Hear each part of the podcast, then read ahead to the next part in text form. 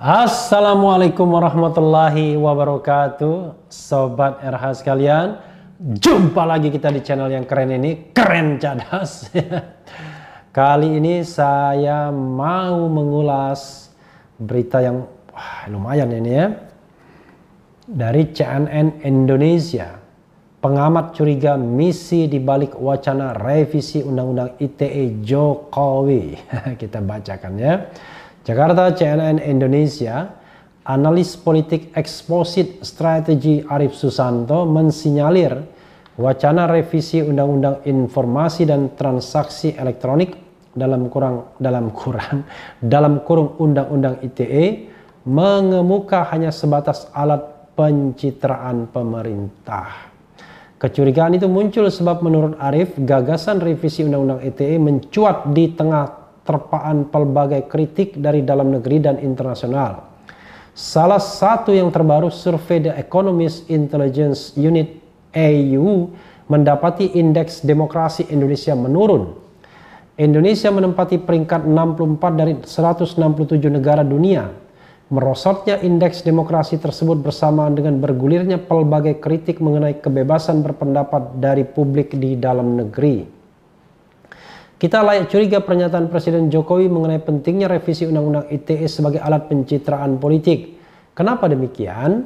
Karena sebelumnya ada sorotan dunia internasional dan kritik publik yang nyaris menunjukkan bahwa pemerintah tak mampu membuat capaian yang baik, kata Arif dalam diskusi virtual revisi Undang-Undang ITE setelah korban berjatuhan Jumat 19 Februari. Arif pun merinci setidaknya ada dua kritik dari dunia internasional yang mungkin jadi pertimbangan Jokowi untuk mencari cara mengamankan citra. Selain laporan The Economist Intelligence Unit EIU yang menyatakan indeks demokrasi Indonesia mencatatkan skor terendah dalam 14 tahun terakhir, ada pula angka indeks persepsi korupsi IPK Indonesia yang juga anjlok ke posisi 102 dari 180 negara. Kalau kita pertanyakan apa capaian pemerintah yang sudah bisa dibanggakan dalam satu setengah bulan terakhir hampir tak ada yang ada justru malah kritik-kritik ucap Arif. Satu setengah bulan satu setengah tahun ya. Kemudian Arif juga curiga bahwa kabar revisi undang-undang ITE ini hanya mengenai hanya sebagai bagian dari barter politik. Ia menilai ada kemungkinan revisi Undang-Undang ITE akan menggeser RUU lainnya yang telah dipastikan masuk ke program legislasi nasional prolegnas prioritas 2021.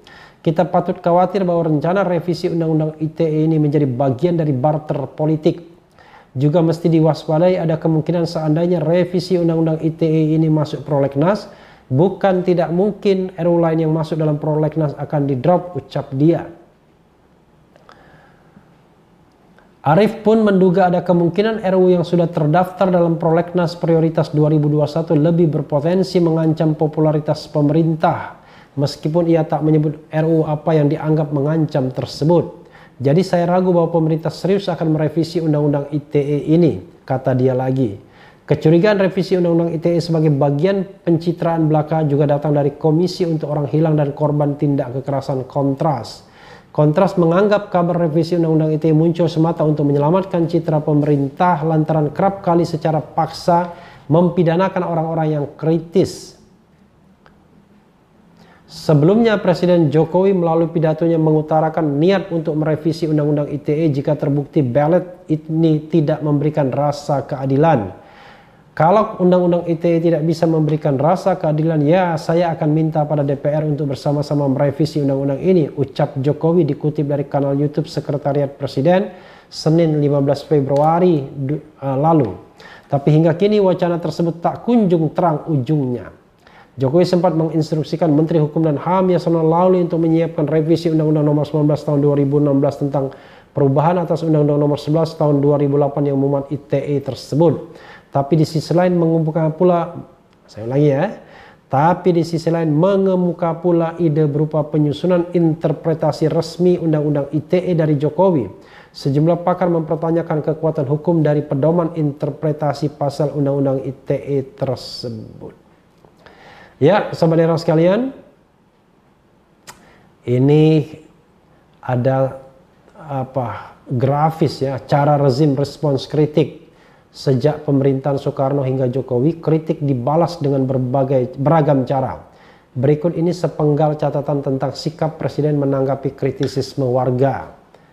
SBY, Iwayan Suwardana alias Gendo dipenjara karena kasus penghinaan terhadap kepala negara setelah membakar foto Presiden SBY pada demonstrasi di Bali 30 Desember 2004. Uh, baru menjabat. Sudah ada korban. Rahmawati Soekarno ini zaman Jokowi, Rahmawati Soekarno Putri ditangkap karena tuduhan melakukan permufakatan makar untuk menggulingkan pemerintahan Presiden Jokowi. 2 Desember 2016 sejumlah rekannya ditahan. Ini 212 ya, peringatan 212 ya, pertama kali. Gus Dur, Presiden Abdurrahman Wahid menyamakan DPR dengan Taman Kanak-Kanak TK saat sidang paripurna terkait pembubaran Departemen Penerangan dan Departemen Sosial 18 November 1999. Gus Dur juga kerap menyisipkan ucapan gitu aja kok repot. Ah, ini lebih baik karena tidak memenjarakan ya. Megawati dua aktivis di penjara setelah demo mengkritik presiden dengan cara menginjak-injak foto Megawati Soekarno Putri pada 24 Juni 2002. Mereka dijerat dengan pasal Hatsai Artiklen, pasal penghinaan warisan kolonial yang sekarang sudah dibatalkan ya. Bung Hatta mengkritik Soekarno ini ya. Bung Hatta mengkritik sistem demokrasi terpimpin era Presiden Soekarno lewat artikel Demokrasi Kita yang dimuat di majalah Panji Masyarakat. Pada 1 Mei 1960, majalah itu kemudian dilarang terbit. Alah, Hattanya nggak diapa-apain. Uh, Soeharto, 21 aktivis front aksi mahasiswa Indonesia dipenjara karena aksi seret Presiden ke sidang istimewa MPR pada 14 Desember 1993. Wah, berani sekali.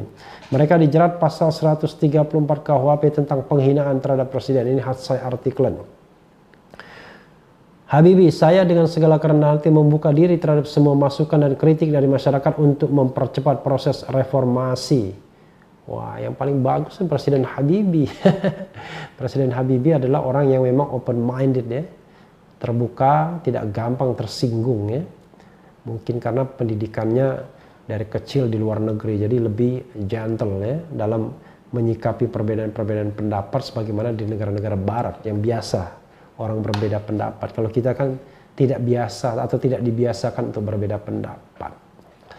Jadi sahabat era sekalian soal pengamat curiga misi di balik wacana revisi undang-undang ITE karena pencitraan terkait dengan merosotnya indeks demokrasi dan kemudian merosotnya IPK, indeks persepsi korupsi kita, ya bisa jadi. Karena bagaimanapun yang namanya sebuah kebijakan itu kan diambil tidak ujuk-ujuk. Ada latar belakangnya. Eh, beberapa jam yang lalu ya, tadi eh, ketika video ini dibuat ya, beberapa jam lalu, uh, Bambang Harimurti misalnya mengatakan ya undang-undang ITE itu karena ternyata sudah kena juga terhadap pendukung Presiden Jokowi sendiri ya. Ambrosius Nababan, kemudian Abu Janda, akhirnya berbalik arah juga. Jadi banyak uh, skenario untuk mengatakan kenapa kemudian Presiden Jokowi menginginkan perubahan tersebut. Tapi kalau bagi saya saudara sekalian, apa pun motifnya, ya kita berprasangka baik dulu Walaupun saya mengatakan bukan berarti bangunan demokrasi Indonesia akan langsung baik dengan revisi undang-undang ITE karena masih ada undang-undang lainnya yang juga feodal sesungguhnya. Ada di KUHP, ada di Undang-Undang Nomor 1 1946 ya. Jadi ada beberapa produk yang sebenarnya harus dievaluasi karena mengancam demokrasi. Tapi dimulai dulu dengan Undang-Undang ITE karena undang-undang ini sering digunakan mengingat rata-rata penghinaan, ujaran kebencian, berita bohong dan lain sebagainya itu sering dilakukan melalui media-media sosial menggunakan atau berbasis internet sehingga undang-undang ITE inilah yang sering digunakan. Jadi sobat era sekalian, motivasi bagi saya tidak terlalu penting. Yang penting adalah apakah pemerintah serius untuk merevisi ini atau tidak saya baca Menko Polhukam membentuk dua tim. Jadi kalau saya lihat benar kata Rocky Gerung sebenarnya. Yang paling penting adalah paradigma. Paradigma berpikir penguasa termasuk Presiden Jokowi itulah yang kemudian harus diubah. Bagaimana mereka memandang, melihat demokrasi di Indonesia. Predikat bahwa kita adalah demokrasi Pancasila berbeda dengan demokrasi lain, kadang-kadang itu hanya ingin mengaburkan substansi bahwa pemerintah tidak mau dikritik. Atau orang-orang yang berusaha menyodorkan fakta itu dihadang karena fakta tersebut fakta yang mencengangkan. Misalnya soal fakta korupsi. Jadi sobat era sekalian, ini adalah bukan ujian ya. Uh, ya sekedar kita bisa melihat apakah Presiden Jokowi ingkar janji atau tidak untuk merevisi ini. Tapi itu satu sisi, sisi lain yang paling penting adalah sejauh mana Presiden Jokowi sebenarnya mau menata demokrasi negeri ini sejak reformasi agar tidak terjerembab ke jurang otoritarian. Karena banyak yang menuduh Jokowi mulai otoriter. Mulai justru menjadi momok bagi rakyatnya sendiri. Saya mencatat misalnya mulai dari ketika menerbitkan perpu ormas yang bisa membubarkan ormas tanpa due process of law. Dilanjutkan dengan pembubaran HTI tanpa due process of law Dilanjutkan dengan pembubaran FPI juga tanpa proses pengadilan.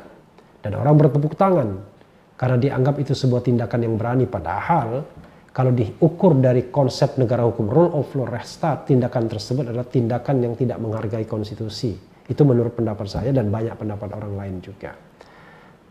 Jadi kita harus melihat bahwa presiden harus benar-benar membangun konstruksi berpikir dia tentang demokrasi itu bahwa demokrasi menghargai perbedaan pendapat, bahwa demokrasi berkonsekuensi pada kritik terhadap kekuasaan, bahwa demokrasi barangkali juga kekuasaan merasa tidak nyaman. Dan demokrasi alat yang paling bisa diandalkan untuk mengoreksi pemimpin-pemimpin, pejabat-pejabat yang korup.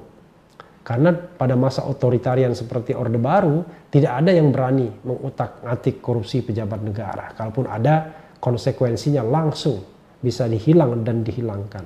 Tapi pada era reformasi walaupun ada ketakutan juga, tetap ada ruang untuk mengkoreksi, mengoreksi.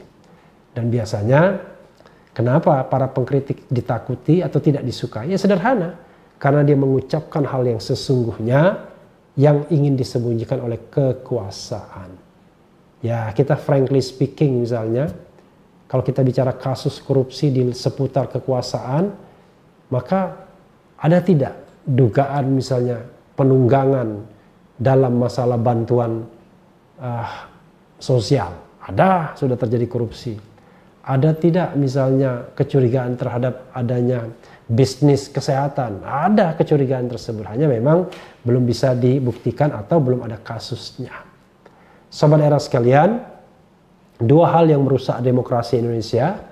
Pertama adalah mentalitas yang tidak mau dikritik. Yang kedua adalah kepentingan, interest, terutama interest bisnis.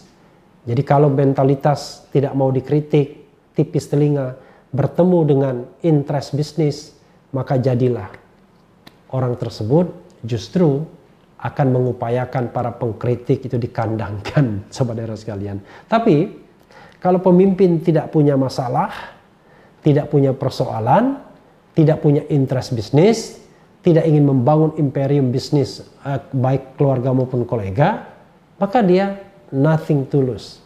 Dia akan menjadi orang yang sangat terbuka untuk dikritik. Nah, itulah Presiden B.J. Habibie sesungguhnya. Cuma memang Presiden Habibie kan tidak bisa dijadikan contoh yang kafa, contoh yang paripurna, karena dia hanya menjabat selama satu tahun dari tahun 98 21 Mei ya tahun 1998 sampai dengan 20 Oktober 1999 alias hanya satu setengah tahun saja. Jadi tidak bisa dijadikan patokan atau ukuran. Juni, Juli, Agustus, September, Oktober. Ya satu tahun lima bulan. Jadi sobat era sekalian, kita tunggu saja keseriusan Presiden Jokowi Tidak hanya soal undang-undang ITE, tapi keseriusan dalam membangun demokrasi.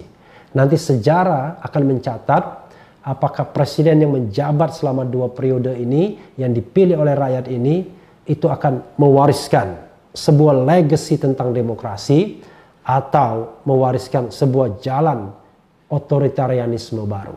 Kita tunggu dan kita lihat. Yang penting tetap di channel ini karena di channel ini Anda akan dirayu, ditipu, dibaperin, dicecar, diuber pula di jalur khusus. Karena channel ini adalah channel yang mengancam, memeras dan membenci. Jangan lupa subscribe, like, comment, and share. Cia.